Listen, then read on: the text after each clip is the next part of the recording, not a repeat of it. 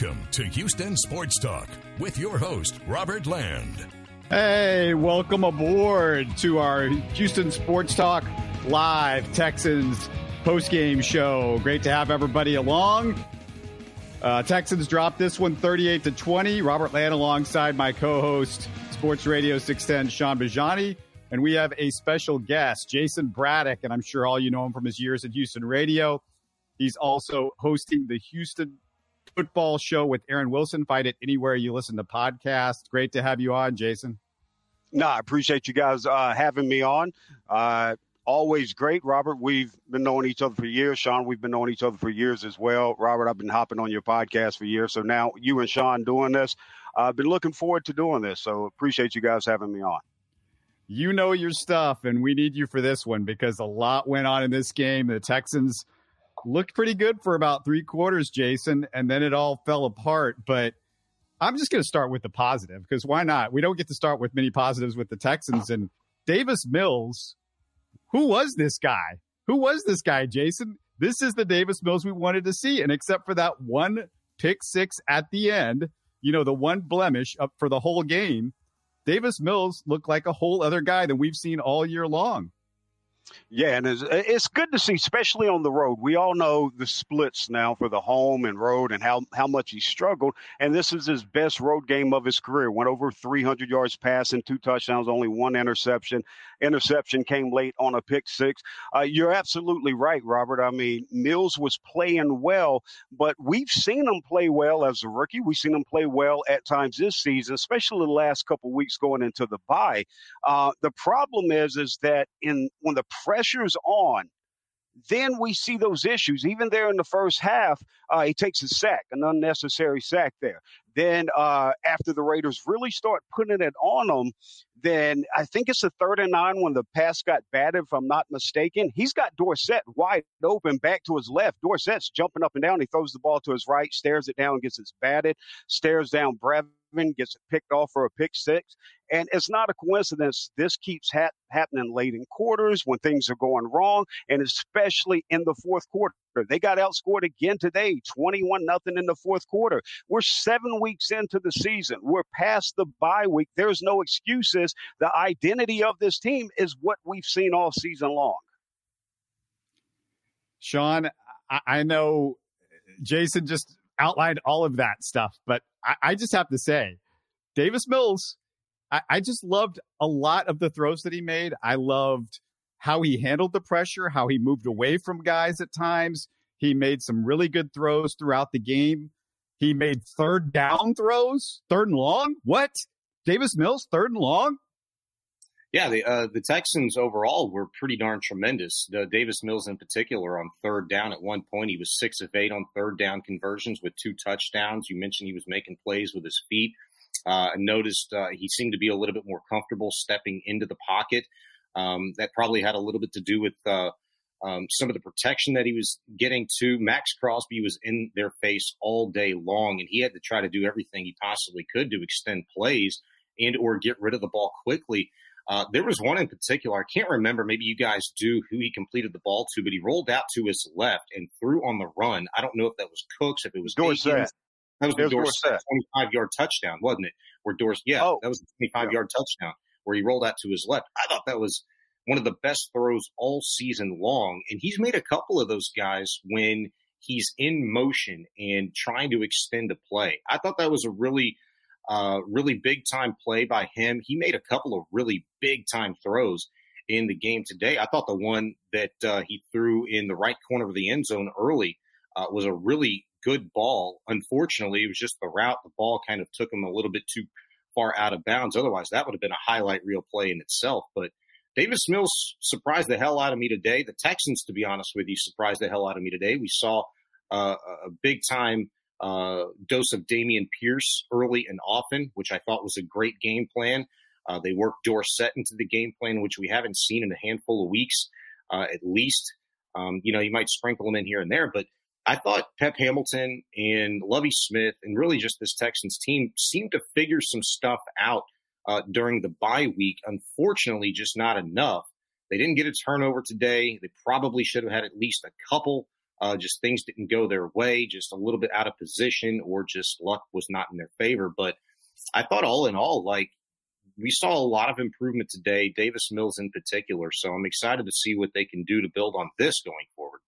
Yeah, the defense, that's a whole other story. And, and really, I feel like that was more the storyline of where things unraveled for the Texans. But just a reminder before we get going, because Jace, we always like to go through these possession by possession and see where things went well and things went poorly. But we've got uh, everybody on YouTube, we need you to comment because we want to hear from you guys and what you think about what happened. And we're going to talk about if you got some good observations, we're going to questions, whatever, we're going to get to that. Uh, that's how you can support us is by doing that and subscribe as well. Make sure to look for our midweek show with the latest Houston sports conversation. Me and Sean every single week. The podcast, you know, we're doing shows three, four times a week at least. The Astros post games we're doing as well. I'll be doing one later tonight, weather permitting, with the, with the Astros. So let's get it to it, possession by possession. Raiders first drive, guys. They go down for a field goal early in the drive. Maliek Collins knocks out Derek Carr for a play. A very rare early blitz for Lovie. Would love to see him mix this in more often, Jason. If nothing else, just to give a team a different look. We haven't seen much as far as blitz goes early in the games. No, I mean it, that's what stood out to me is uh, me too, Robert. They brought six on that play, like you said early in the. He's able to complete it, but that's just Carr staying in there, pressures all around him, and like you said, Maliek gets there, makes the hit that knocks him out the game uh, for a play or for them to take a timeout, I should say. And um, put in a final thought on Davis Mills. I think Sean said so many great things about what Mills did well in this game. One other area, one of the announcers on the live broadcast was mentioning when he was getting blitzed, he was eight for eight at one point deep in the third quarter. But like we've seen far too many times, it's more than Davis Mills as a team. The glass slipper falls off in the fourth quarter. I mean, that's is when it happens every single game, even after a bye, seven weeks into a season, it becomes who their identity is, and you you start to begin to expect it and wait for the collapse to happen. I mean, you. I don't want to jump too far ahead. There's just so much on this that uh, it was bright early on, and then just like the Texans have done uh, this entire season, they've been able to snatch uh, defeat out the mouths of victory. Texans first drive and, and one of the great upsets in sports history. They actually moved the ball down the field on the first drive, but on third and nine, uh, it was a we're settling for a field goal screen pass, Sean, to Brandin Cooks, and then Fairbairn misses the field goal. Of course, you play to lose, you lose. Yeah, um, you know, one key note on that third and nine is I think uh, that was the first, and the Texans, with their two or three first third down opportunities, took Dameon Pierce out of the game, brought Rex Burkhead in, which I thought, oh man, here we go again.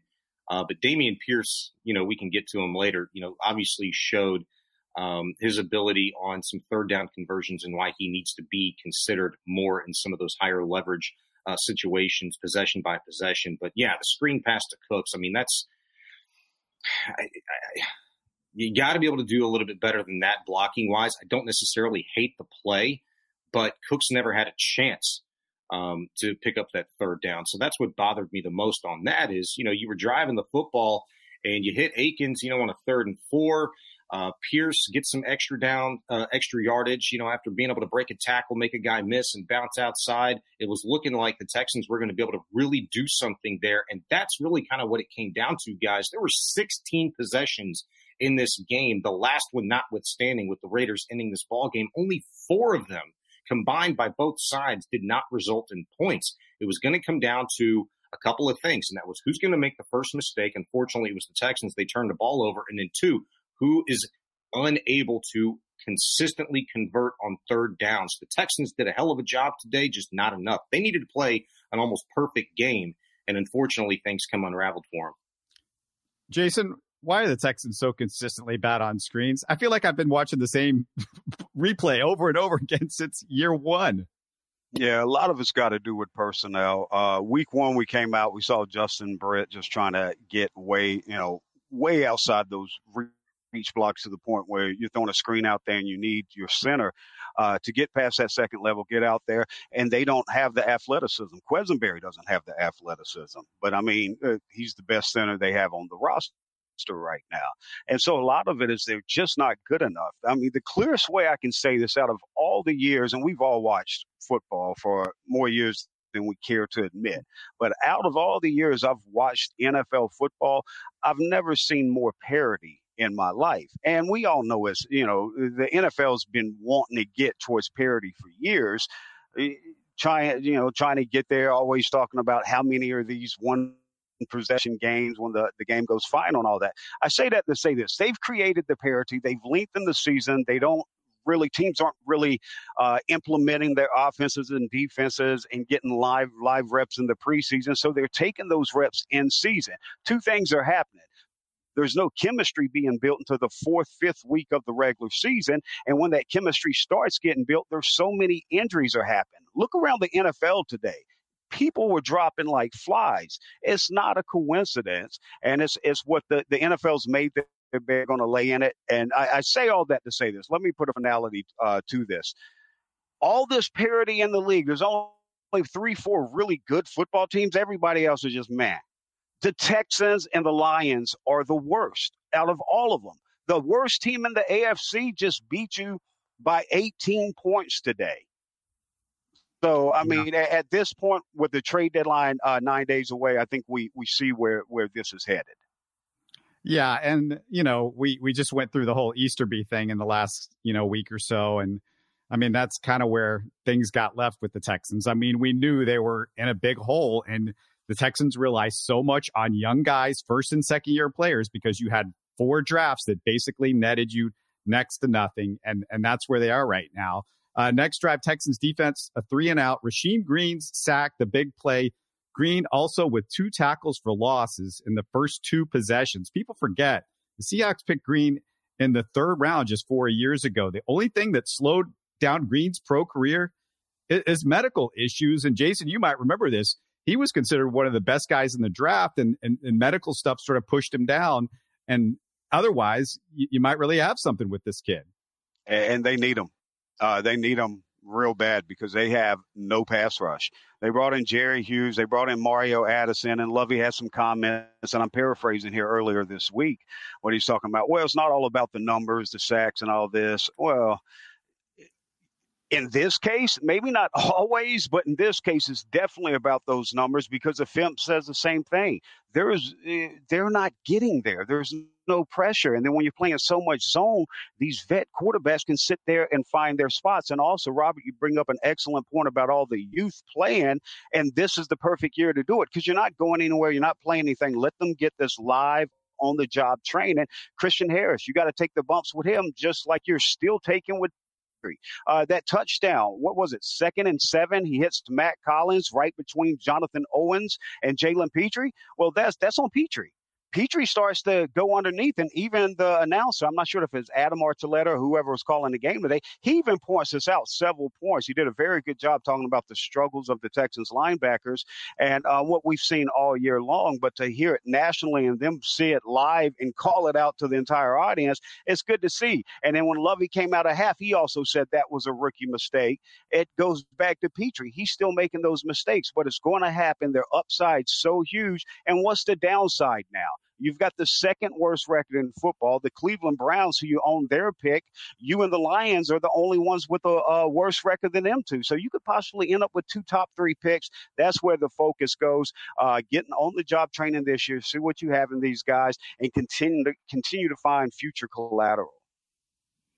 The Texans take advantage of the field position on that defensive play by Rasheem Green and Davis Mills' nice work on the drive ends up in a Mills to Moore touchdown. And Mills' TD pass is big enough, but he did it on third and nine, Sean. It's probably the best first two drives of a game in Mills' career.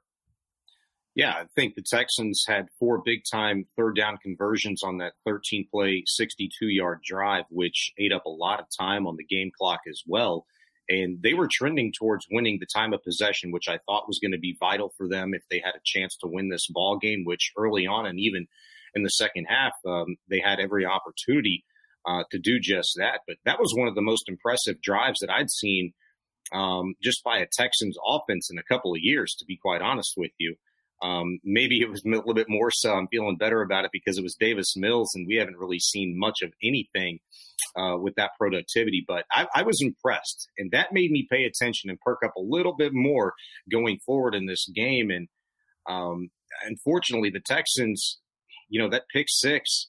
If Davis Mills doesn't telegraph that pass, I mean, we could be talking about a much, much closer football game. Might even still be playing right now. You never know. Uh, I know it's an 18 point game, and the Texans have a lot of their faults, uh, highlighted by much of what you said, Jason. Uh, and you are spot on. But you know, in, in, a in a game, it it does come down to a handful of plays, and seemingly with this Texans squad this year in particular, you can really they stand out like a sore thumb. Okay? If they can, sh- yeah, if they can shoot themselves in the foot, Sean, they do, and and they did it the next drive because the Texans force a punt thanks to a big pass breakup by Steven Nelson, third down. And I mean, they find a way to do it. Third and two, Davis Mills, hey, he put the ball right in Brandin Cook's hands. And Jason, he dropped it. He did. And I mean, I think that's his fourth. Uh, it's at least his fourth drop. It may be more. And you're talking about critical moments. Uh, beginning of the season, uh, he goes three and out to start the season, get off on the, the wrong foot because of a Brandin Cooks drop. Then the next third down, uh, he comes back on a Chris Conley crosser, and yes, it's a low pass at his knee. This is a guy who's inexperienced. You're a vet wide receiver that makes millions of dollars to catch footballs. You catch that, and they just pile on. Phillip Dorsett, who struggled with drops and timely penalties and only had one catch coming into this game, he dropped the touchdown. You know what I mean? And then he just saved himself by fighting around, getting back in, and he did a great job to get it back.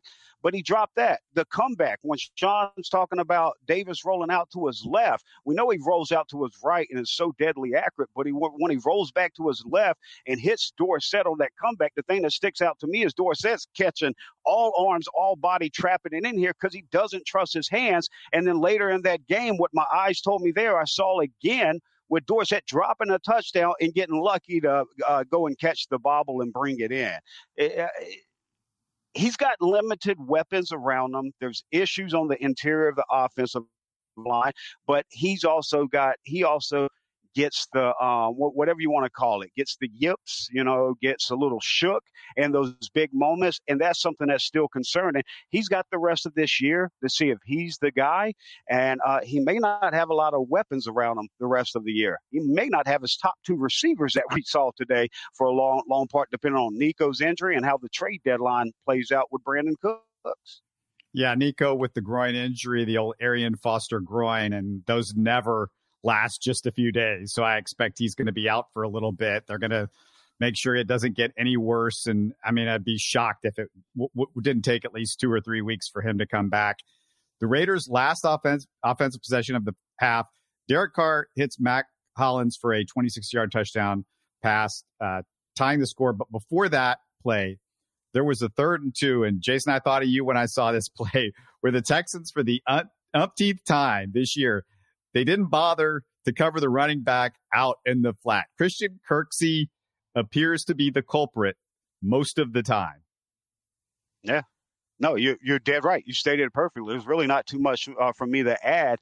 And um, he hasn't really been called out a lot. And when we've asked Lovie, you don't want to go into a press conference and say, hey, Christian Kirksey's look bad. You want to ask the coach and let him. And Lovie's pretty straightforward with you. I don't think they've been as straight forward with uh, with Kirksey as they have with some of the other linebackers.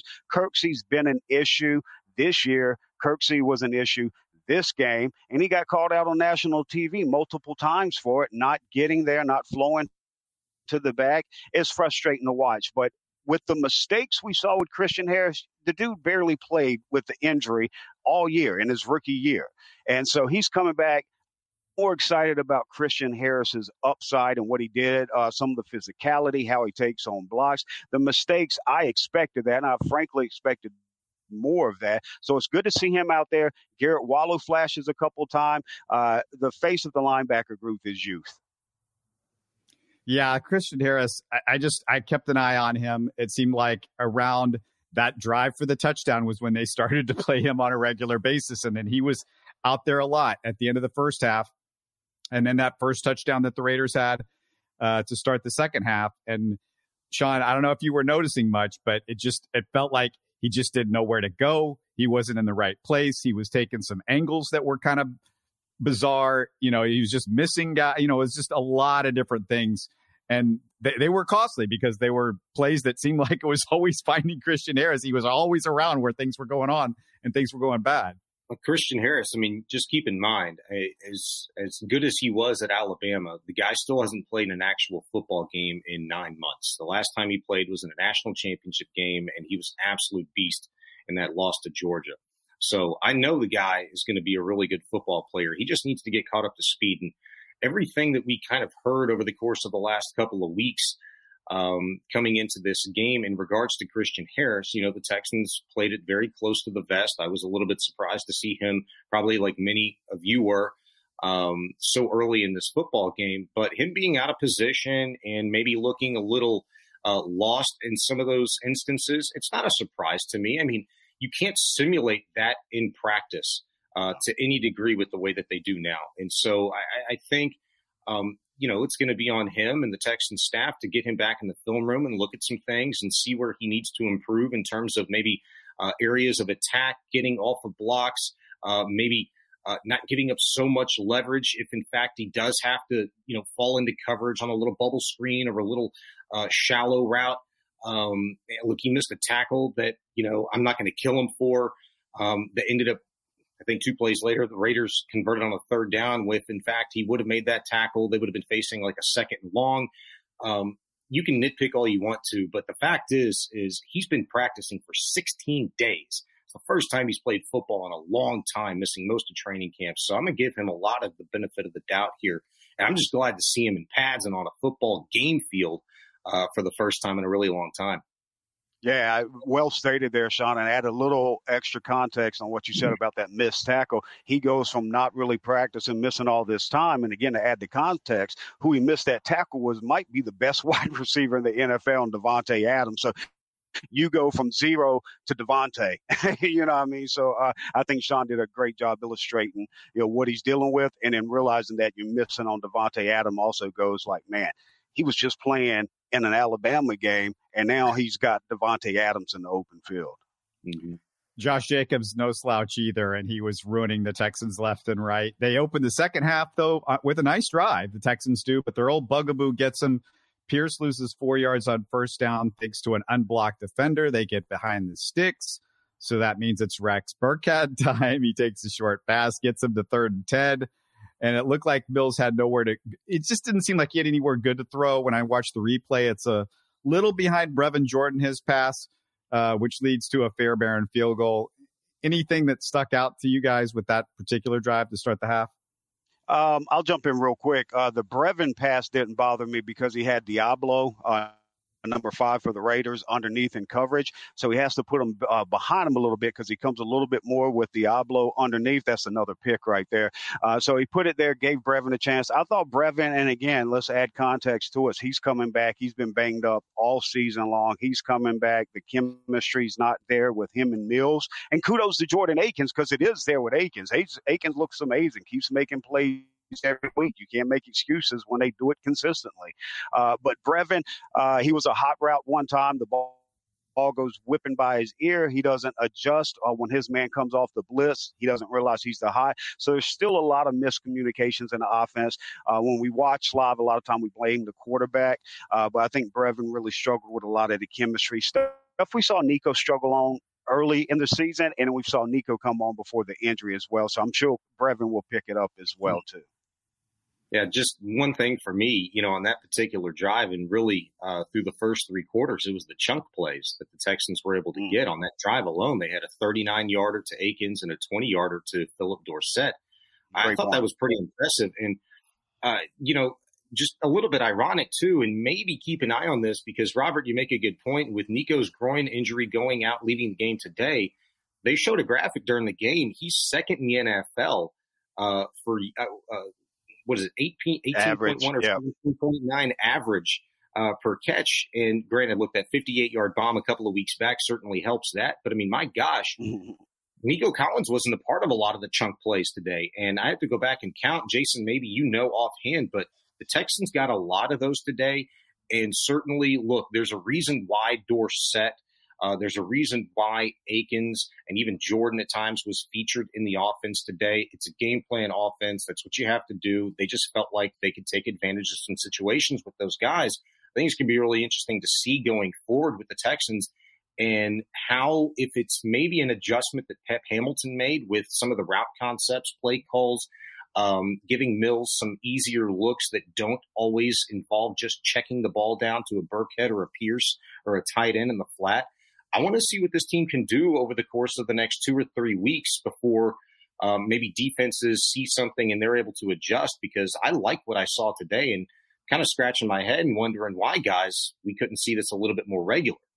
Well, speaking of something you couldn't see a little bit more regular that's has us all scratching our head, again, this isn't hindsight. We said it all in the preseason going into the year week one, week two, during the bye. We've said it every week. Why is Rex Burkhead so heavily involved in the receiving game? Well, I know it was junk time today, but this may blow some of the listeners' mind. Rex Burkhead tied for the lead in receptions on the day. He had five receptions on six targets. You know how many yards he got? 11. So, what have we always said? They're like, well, what are you going to do? Who are you going to bring in? Dare I mean, he's the next man up, right? This is his role he's done throughout his NFL career. Rex has never been a receiving back. It's a relationship hire. And so it's frustrating. A lot of your listeners are not going to know this uh, because they probably tuned out in the fourth quarter. And yes, it was junk time, but they finally threw Dare the ball. He had as many catches as Rex Burkhead. Burkhead and Dare tied for the team lead with five receptions. Burkhead had 11 yards. Dare had 64. This has been there all year. This is not hindsight. This is bad, whether you want to call it front office or coaching. Whoever made the decision with Burkhead to be this heavily involved is a critical part of them being one, four, and one instead of right there in the hunt in the AFC South. A couple of those 50 50 games go the other way if Rex Burkhead isn't this heavily involved. I call him Scapegoat Rex, Jace. Uh, that's what I've been using as his nickname. And not saying that anybody's wrong about that, but it just seems like every week we talk about it. Every week we go through the same thing, and every week it's the same. I mean, Sean's talked about it ad nauseum. Yeah, we just don't get it. I don't get it. Nobody gets it. Uh, Raiders drive well, at this point. Well, yeah. at this point, it's a dead time topic because at this point your season's over. Listen, I don't need to hear Texans fans and the front office all that. Hey, we're trying to fight. We're going to come back one week, at, week one week at a time. We can still get back in a. The trade deadline's in nine days. Everything in business has a date. You had your time coming out of the bye, early rested. You lost to the worst team in the AFC by double digits, almost three touchdowns is what you lost by 18 points. And so the thing is, is that I, I, it's not going to be fair to Davis Mills, but at this point, it's business, and you're probably going to try to sell off Brandin Cooks if you can get the return. Get that contract off your books because you're not playing for anything this year. Uh, real quick on that, and I know you want to move on, Robert, but it's it's just a really interesting thing. it, it is business. You're 100 percent right, Jason. Yeah. But the one of the biggest questions that we discussed at nauseum coming into this season, and I asked it a number of times, are the Texans putting Davis Mills in the best possible situation to succeed?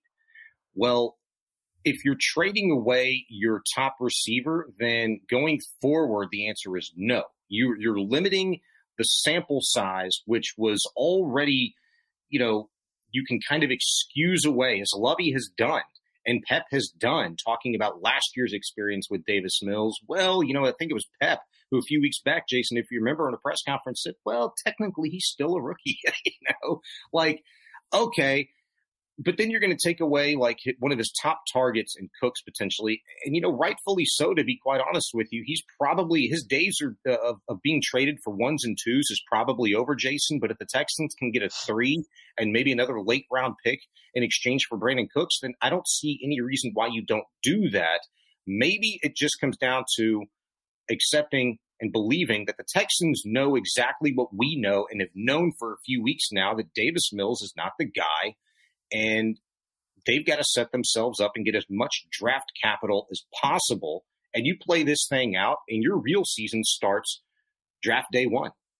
Yeah, and if they trade him now, there there could be no Cooks or Nico Collins for him to throw to, and then we can see Phillip Dorsett dropping passes and committing penalties on a consistent basis. And you're seeing that, Cooks, but but you're paying you're paying Cooks yeah. twenty million, and you're seeing him uh, among the league leaders in drops. What what's the return yeah. on investment? They're like, well, you need to give Davis Mills. Cooks has got his worst catch rate uh, rate of his career. You've got a twenty million dollar contract on a wide receiver that you're not. You you get that off your books per over the cap. Texans are seventh in cal- salary cap space next year and first in 2024. Cap rolls over. Continue to get that and get that pick. And I think because if you wait till after the deadline, try to trade them in the offseason or something else, you're not getting the return. Like Sean said, you're probably getting a fourth or fifth or something else because they're thinking a contract. But if they're four teams that's actually in the hunt for a Super Bowl, they're not worried future contract. They can do a salary cap Olympics to work things out, and they'll give you a late second. I truly believe they'll give you a late second because it's going to be like 60 to 64 if they really think they're playing for a Super Bowl. Yeah, I was playing a little devil's advocate, but Christian McCaffrey got way more than I thought he would get. And I'm not saying Brandin Cooks is in that category, but it's just like no, no, I understand. Wow. But the injury history, I understand, Robert. So you know, just last couple of things Raiders drive it down pretty easily on the next drive. Josh Jacobs runs it in from the four. Um, you guys mentioned the next drive was the the Phillip Dorsett uh, throw, which I thought might have been the best throw that Davis Mills has made his, in his entire career. Um, but then for the third straight drive, Raiders go down the field for a touchdown. Josh Jacobs again, exclamation. The defense gives up four drives in a row of 75 yards or more. And Jason, you've talked about this on the Houston's, uh, you know, football show.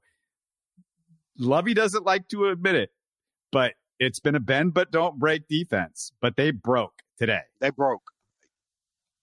Well stated, perfectly stated. It's uh, I would say the exact same verbiage you used. It's been a bend but bre- uh, uh, don't break defense, and today they broke.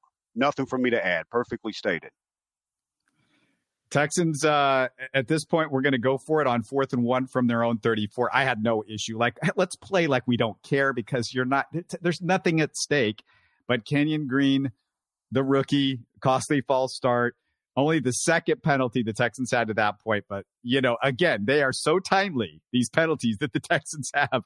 They're so timely bad. And then the next Raiders drive, fourth and one, Roy Lopez jumps, another massive penalty. And of course, Josh Jacobs touchdown, four straight touchdown drives of more than 75 yards. Uh, next drive is the Davis Mills pick six, but I- I'll just say this, Jason. Yeah, I get it. It's the fourth quarter and he does it again and on that one particular throw. But I, I just got to say, like, this game, except for that one throw, I really had no issues with anything he did. If he played like this, Jason, the rest of the season, this team would have at least two more wins and maybe three more wins. I, I I've just got to accept as like, hey, let's give this kid credit because he did play great in this game and he didn't get a lot of help. Brandin Cooks screwed him. Kenyon Green screwed him at, you know, these critical situations. It was not Davis Mills' fault. It was other guys. And, you know, I if, if he could be this guy every week, we would be getting excited about him, wouldn't we? Uh, we absolutely would be. Uh, but you also need a lot of these times. We've seen Davis Mills flash. We've seen him do good things. You need him to turn into wins. And they're not turning into wins. And that's not on Davis Mills. Wins aren't a quarterback stat, like the adage that people have made famous now. But um, for me, where you're at as a franchise, it's not fair to the human being Davis Mills. But again, this is a billion dollar business. And it, the best franchises are proactive, not reactive. And this front office with the Texans comes from one of the most proactive franchises. They'll take Hall of Famers and trade them when they when they see the decline with their eyes, and it's not even proven. They'll take that risk. Sometimes they'll burn them, sometimes they won't. But that's who's making these decisions now. And I think it's a proactive franchise that understands that. Robert, you said they could win two, three more games. Uh, you know, if, if Mills is playing like this and Cooks is there, why would you want to win two or three more games? You're not going to you're not going to make a playoff spot Yeah, you you've you've had the buy. You keep making the same mistakes. This is a horrific defense. Sean's a co- I'm not to tell all your business, but Sean's coached for so many years. Sean, uh, this isn't meant as disrespect to the Texans organization, but it's the only comparison I can make.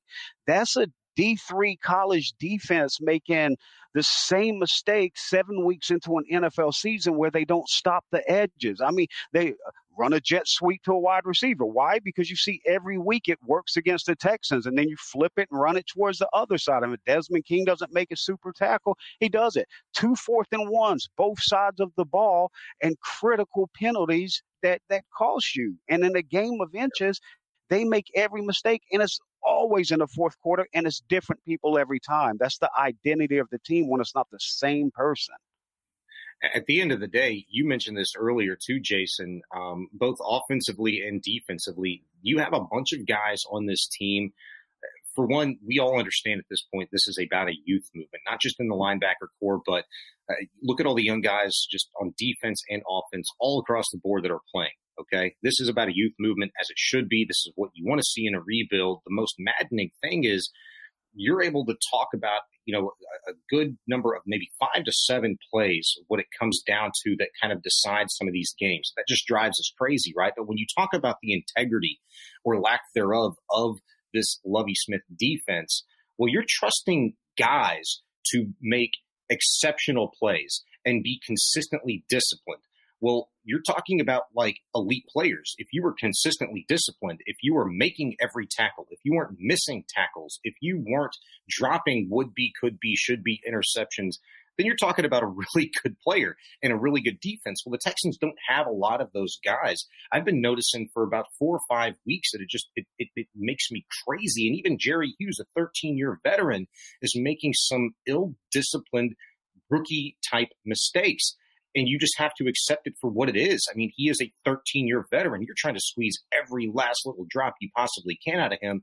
But the lack of integrity on those edge rushers when they're reading the ball is away from them, not to stay disciplined and allow nothing to come back your way. You make sure that ball commits past the line of scrimmage. That's basic stuff. And these are fundamental plays, mistakes that the Texans are routinely making throughout games that are costly. They don't show up in the box score. You don't see why exactly this happened, but that is those. It's those reasons alone that add up. Why you give a team a third and short opportunity or a second and inches opportunity. Good teams are going to take advantage of those. And not to say that the Raiders are a good team, but they're better than you. And they showed that they were better than you today. They played how they were supposed to play, and that is capitalized on silly mistakes. I just want to clarify one thing that Jason said before. I'm not saying Davis Mills wins two or three more games the rest of the year if he plays like this. I'm saying Davis Mills has two or three wins this year. And if Davis Mills plays like this the rest of the year, then gotcha. I don't that I don't have to draft a stupid quarterback and I don't have to wait two or three more years to develop that guy. And I'm going to be 95 years old before the Texans are going to be any good again. I'm trying to like be live my best life over here, Jason. And I want Davis Mills to succeed as bad as anybody. I do not hate this guy. I want him to do well, and he's got a lot of physical tools. You know, this part, the the noggin, the brain is the one problem. And the guy that I saw today, except for that, like I said, except for the one interception, if I could have just seen that guy against, I don't know, the Chargers, the Broncos, the Colts, I mean, what a difference all of those games would have made. They all came down to one or two possessions. Just and Davis Mills was terrible for most of those three games. Most yep. of those games. This game, he was really good, really good. I thought for three quarters. And look, um, Davis Mills last year, I, I, I think it's a, I think that was kind of a stupid comment, Sean. Technically, that the the coach said technically he's a rookie quarterback. I mean, come on, what do you mean technically? It's the second year. He's been playing in the NFL for two years. He played most of the games last year. Joe Burrow played just about as many games his first year. and the second year, that guy was in a Super Bowl. That's what I know. Now, I, I granted all of that, but Davis Mills had garbage last year. He had garbage to work with. That wasn't fair for any guy. And, you know, it's not great this year, but it's way better.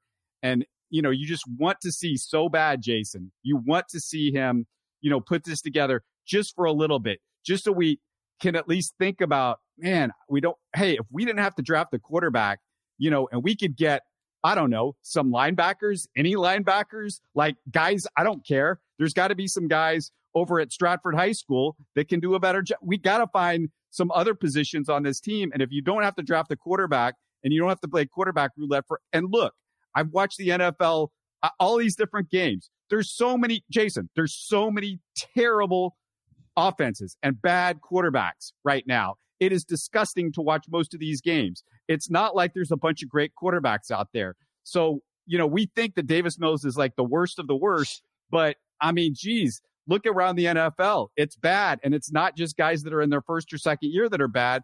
Guys all over the league, veterans, everybody. Tom Brady hasn't exactly had a light him up kind of year. So Aaron Rodgers hasn't had a light him up kind of year. So if you could just get some mediocre Davis Mills quarterback play, I mean, it sounds bad, but I'll take mediocre right now.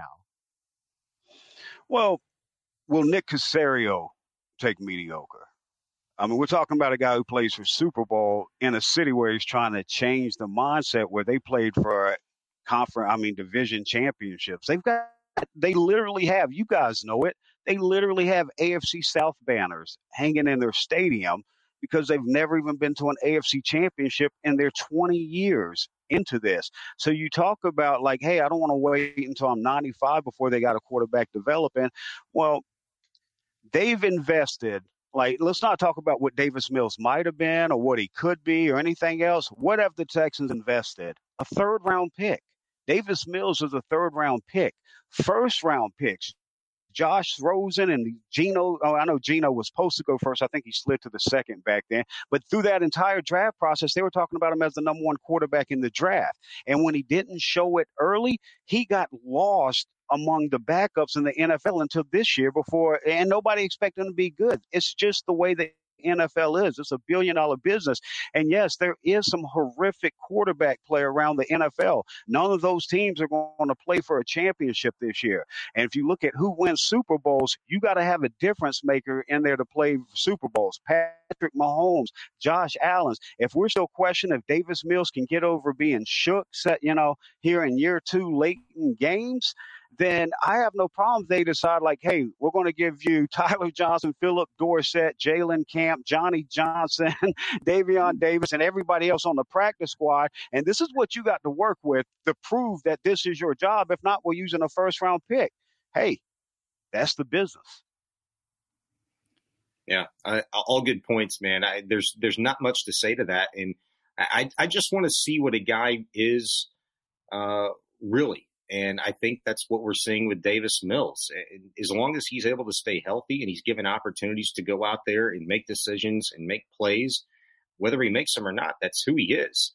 Um, I, I, I, don't want, I don't want to, uh, you know, be smoke screened here. I don't, I don't want window dressing. I, I want to see what the real deal is so you can make a real business decision come draft day and re- wherever your position is, wherever you think you can pivot to, you get the best guy available. And if it's a quarterback, then you go out and get you a Bryce Young. You go out and get a CJ Stroud or uh, Will Levis or whoever it is, whoever the Texans deem to be the best guy, do it. Um, I don't need to see mediocre right now. I don't need to see something that is not going to be sustainable. I don't know if you guys buy into this, but you know, we all watch enough football. We all hear enough of the talking heads, the experts say. It's like I've heard countless times over the last few years. Hey, you know, there's backup quarterbacks for a reason. It's okay to not be a starter. I wrote this last week in my column on sportsradio610.com. It's okay if Davis Mills is not a good quarterback at the NFL level and can be a starter. That's fine. You know, he's a guy that's played high school. He's a play, he's a guy that's played limited college and he's got an opportunity as a third round pick to play for one of the worst organizations in the NFL that's trying to rebuild and get out of that moniker. It's okay if he's not going to be any good. You just have to make sure that he's not the guy. And that's what I want this season to be about. You can develop, you can make, create game plan for quarterbacks that can get it done for three or four games. Hashtag Cooper Rush, Dallas Cowboys. Looks like Dak came back at just the right time. There's plenty of those examples every single year.